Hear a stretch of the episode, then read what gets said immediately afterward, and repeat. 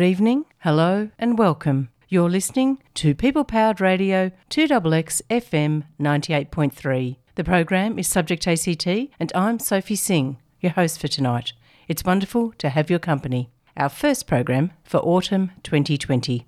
On Subject ACT, we bring you stories connecting with our local Canberra community and beyond, exploring current and community affairs from a curious and informed perspective, affairs with a global dimension. On Subject ACT tonight, we're in conversation with Australian filmmaker Heather Kirkpatrick about her latest documentary, Against Our Oath. The provision of healthcare continues to be a highly politicised and contested space when it comes to refugees and asylum seekers incarcerated in Australia's mandatory detention regime, both in onshore and offshore detention centres.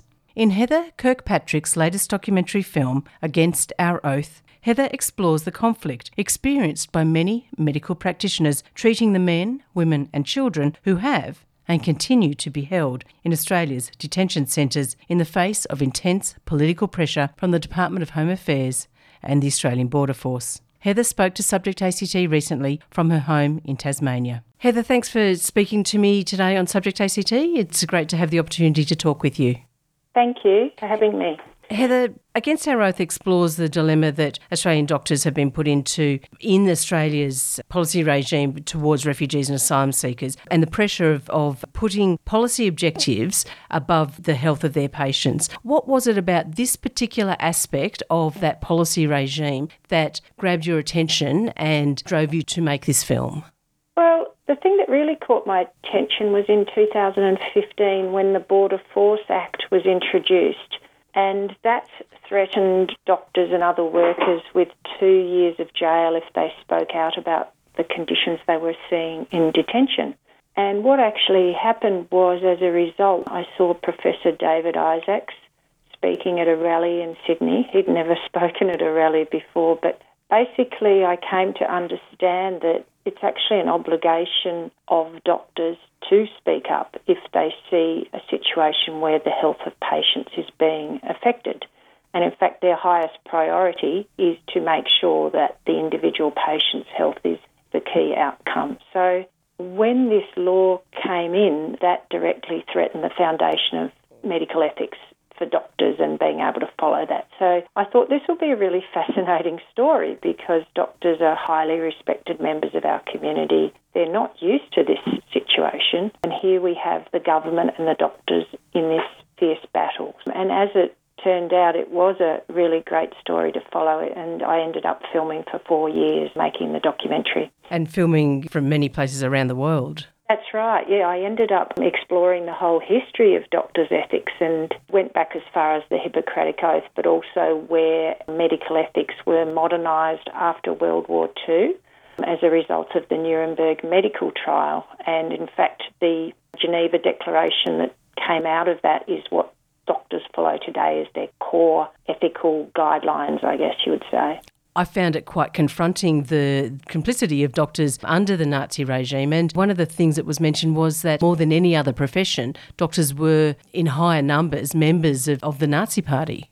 That's right. The medical profession formed the largest percentage of any group within the Nazi Party at the time. And when you looked at the history of where that came from, you'd had almost three decades of a eugenics movement that was driven from medical and health communities. Those ideas were coming out of there.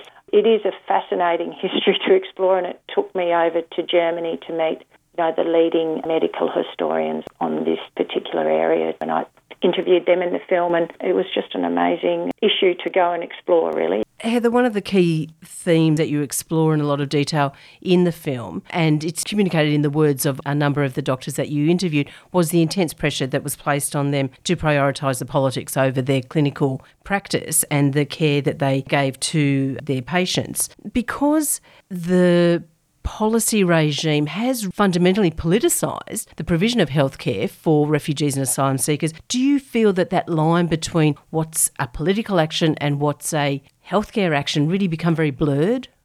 Well, I think it's probably confusing for many medical and health practitioners who sometimes are often surprised. They might work on an offshore contract and then get over there and realise this is the first time that they're not listening to doctor's orders.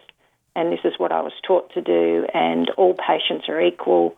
And hang on, this is differing from everything I've been taught at medical school. So I think that becomes a challenge in itself. And when I began to explore this a bit more, one of the fundamental reasons Australia's got this conflict happening is that we're the only Western nation without a Bill of Rights that would protect human rights or a Charter of Human Rights.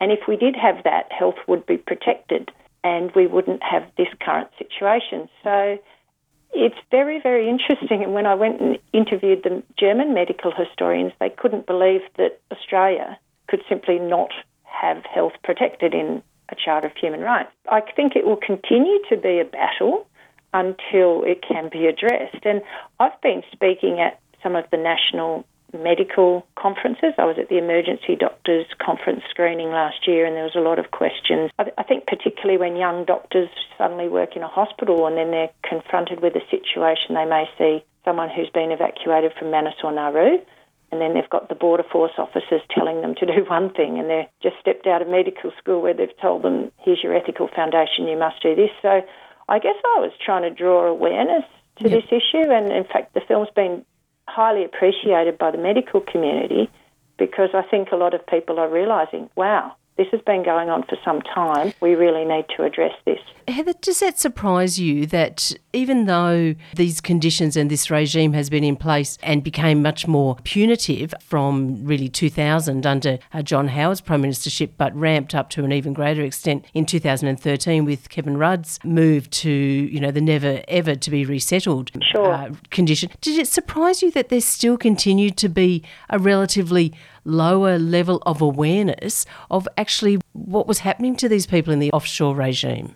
Yeah, look, I think part of locating detention centres or processing centres or whatever you want to call them, but places to send asylum seekers and refugees offshore, and then restricting the access to journalists you've always got to question what's going on. Whenever freedom of access or journalists' rights to cover stories have been prohibited or restricted, it often goes hand in hand with cover ups of, of corruption or, or abuses taking place.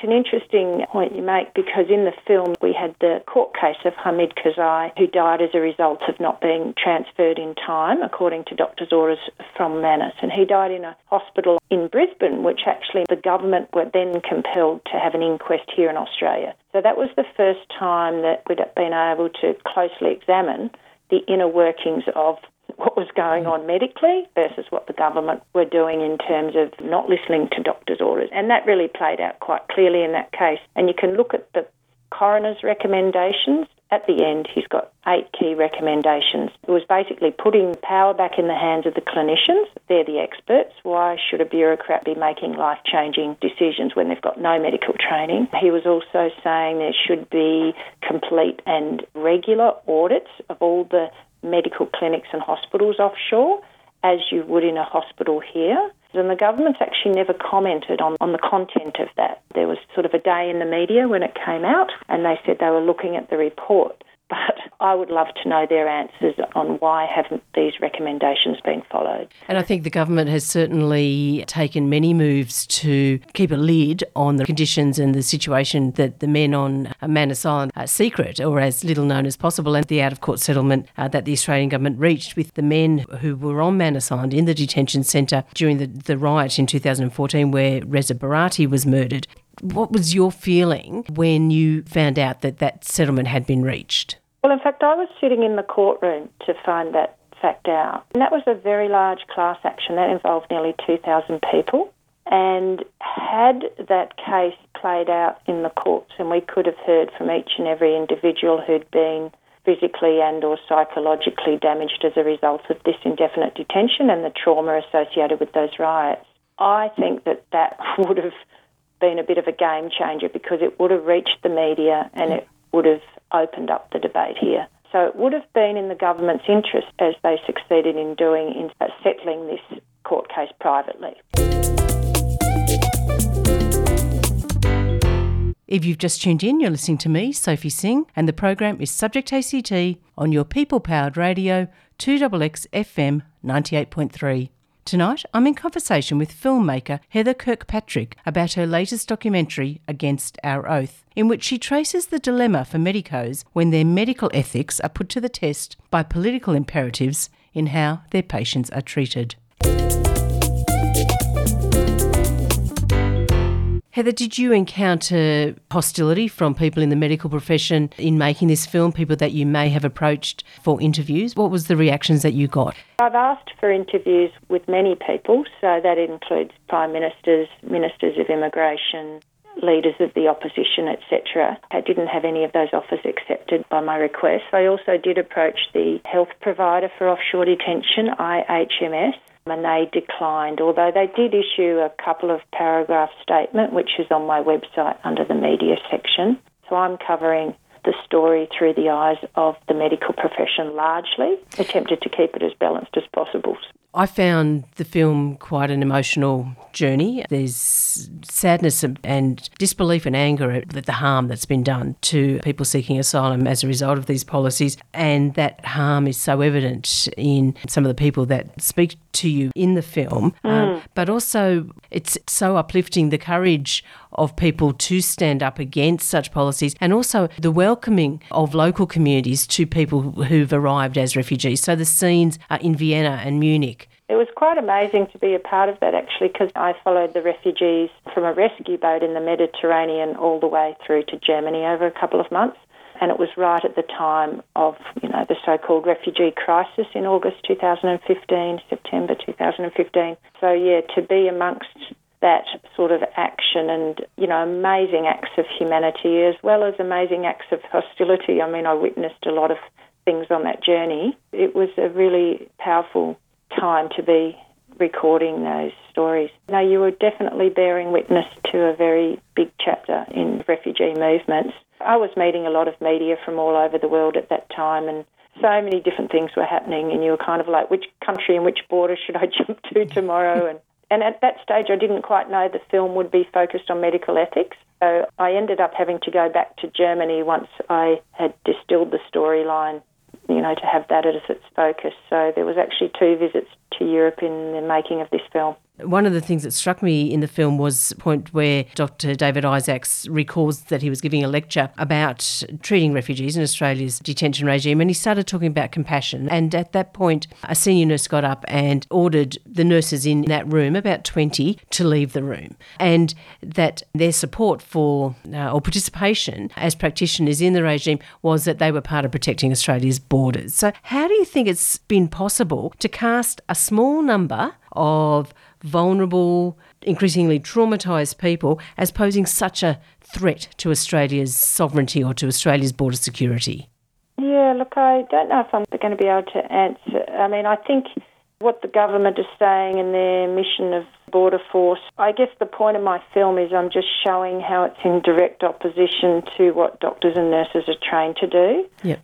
I think that incident in the film, this was after years, and particularly the last six or so years, of the border force really stepping in on the toes of doctors and nurses and saying, here is how it will be. Yeah. So I think if you're a young nurse on the job and you're out at Christmas Island and you're suddenly told you need to tick these boxes so these people can be transferred offshore and we don't want to do the full and thorough health checks we used to do, you know, you're starting to listen to the objectives of the idea of a greater good. Yep. We are protecting a great nation, we are keeping our borders safe.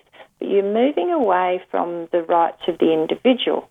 And whether you want to look at that through the eyes of the Geneva Declaration and the doctor's utmost priority, and also the nurses, is that the well-being and care of their patient is their highest priority. So for that nurse or for those nurses to walk out and say, hey, we're listening to the border force, they're actually going directly against the ethics of their profession.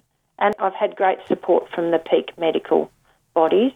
I uh, haven't yet approached the nursing bodies to screen the film, but I think that's where they really need to tease this out. And also the registration authorities in Australia, like doctors are obliged to follow their ethical foundations. And here we have a situation where they're unable to, yes. or they're being complicit with the government, quite happy not to or struggled with it and have had left, but are now not working there. But there is this situation that's arisen, and I made a point of visiting the doctor who worked at Woomera eh, from 2001 yes. to 2004, Dr. Simon Lockwood, to show that actually this has been going on since those early days. But doctors aren't used to being whistleblowers, they don't often speak up about it, but there would be a huge number, there would be hundreds and thousands of people who've worked within the medical and health systems of our detention system, whether it's onshore or offshore, who would have stories that show ethical conflict and terrible situations for them as professionals. And Heather, did you get a sense in the people that you spoke to, the medical practitioners, that they'd been left with some trauma because of the situation that they'd been put into and the pressure that um, had been exerted on them? I got a sense from that in the film that really these people came away quite scarred and it took them a while to recover. Interesting. I've had that observation pointed out by many people, actually. It's almost one of the strongest or the most consistent comment that comes through to me is the people in your film appeared to be traumatised as well by their experiences. And I'm not there to comment, I'm no expert, I'm no psychiatrist or psychologist, but I'm sure that if someone looked closely and examined that, and there's a huge turnover of staff who don't stay working within the system. Yes. But I'm sure if someone decided to gather evidence on that, I, I believe they would have strong evidence of that trauma carrying over to the practitioner who's found themselves in this situation, but I don't have that evidence myself. Sure.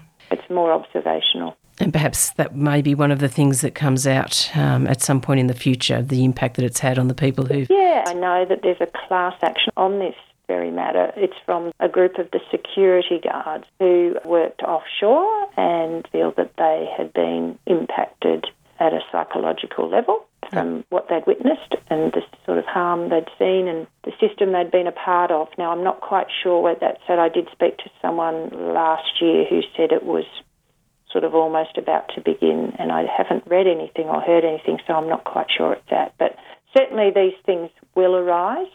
And there will be ongoing harm done to those not only who were the refugees and asylum seekers, but to the staff or others who had to witness what was going on. Heather, one of the closing scenes of the film, and the screen is just a set of, uh, of a few words. The Australian government, re elected in 2019, hopes to repeal the Medivac bill. And we now know that that did occur uh, in November last year. How did you feel when the Senate voted to repeal? Look, I don't think it surprised me. I knew it would probably come down to a vote or two. It's very interesting, isn't it? Because there was a lot of media around Medivac, so I was very curious to see what that media was saying. And no one had really explored the angle I've taken in the film of really looking back at the foundation of medical ethics and the obligation to that, and the fact that not having the Medivac law was completely contravening the obligation yes. doctors and health professionals have. So I think this film's got a long shelf life. Yes. I mean, some people said to me, "Oh, it's been repealed. Does that mean your film's over?" Sort of thing. You know, it just makes know, it more relevant. Yeah, exactly, more relevant than ever, yep. and in fact, historically going to be very relevant until this very matter's addressed, until doctors and nurses and others are able to follow their ethical obligations to their patients. Heather, you were almost a one person band in making the film. You are writer, director, producer, camera, and sound. That must be challenging having to wear so many hats. How did you manage that? if you ask me now, I still wonder myself. I, I, was feeling fairly burnt out at the end of last year. Look, it's a massive project. I chose to be an independent filmmaker and that means fully independent. So I'm not even getting commissioned by a broadcaster. So that film is completely the film I wanted to make. Yep. People may not be aware, but when you are commissioned by a broadcaster, and quite often it's SBS and ABC, the commissioning editor actually does have the final say in what's going to be in and out of the film. So to me, as an independent filmmaker, I didn't want to lose what I saw as the core of the story. Sure.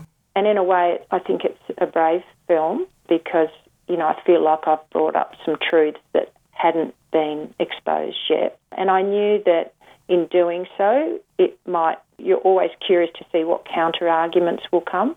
And so I was expecting that, yep. but I've, I've had completely the opposite. It is a great tool. There's quite a few medical faculties now using it as part of their doctor training. And I'm really only just in the early stages of distribution and marketing this year. How can people who are not in the medical profession have the opportunity to see the film? Yes, if they go to the website www.againstouroath.com, you can actually watch the film online there. You do have to pay $19.99 to see that, but I'm an independent filmmaker and that actually funds our ongoing social impact project, which is getting a lot of community screenings, a study guide made to the film, um, getting it into international film festivals and things. So people can watch it online. They can also buy DVDs and that sort of thing as well. And a lot of people are also hosting their own screening. So every day I'm getting another booking and it's all sorts of people, community groups, as well as hospitals, as well as universities. It is of relevance to all Australians. It's designed it for a general audience. Most and definitely. A lot of people say, I didn't know all that about medical ethics, and it's really opened their eyes up a bit. Thank you very much, Heather, for speaking with me on Subject ACT, and well done on the film. It is a really powerful film. Thank you very much, Sophie. Thank you. And that was Heather Kirkpatrick discussing her film Against Our Oath. The film had its Canberra launch late last year, and I would strongly recommend it. And that brings us to the end of tonight's program. I hope you've enjoyed it. Tune in to Subject ACT next Tuesday night at 6:30 when I bring you a conversation with Sister Jane Keogh about the situation facing the remaining men being held in Papua New Guinea under Australia's refugee regime. If you can't tune in, you can always stream us live or on demand at the 2XX website. Just go to 2xxfm.org.au. Stay listening to People Powered Radio 2XXFM 98.3 for more great programming with the Serbian program up next followed by the Spanish program at 7:30. I'm Sophie Singh. Thanks for listening and have a great rest of your week.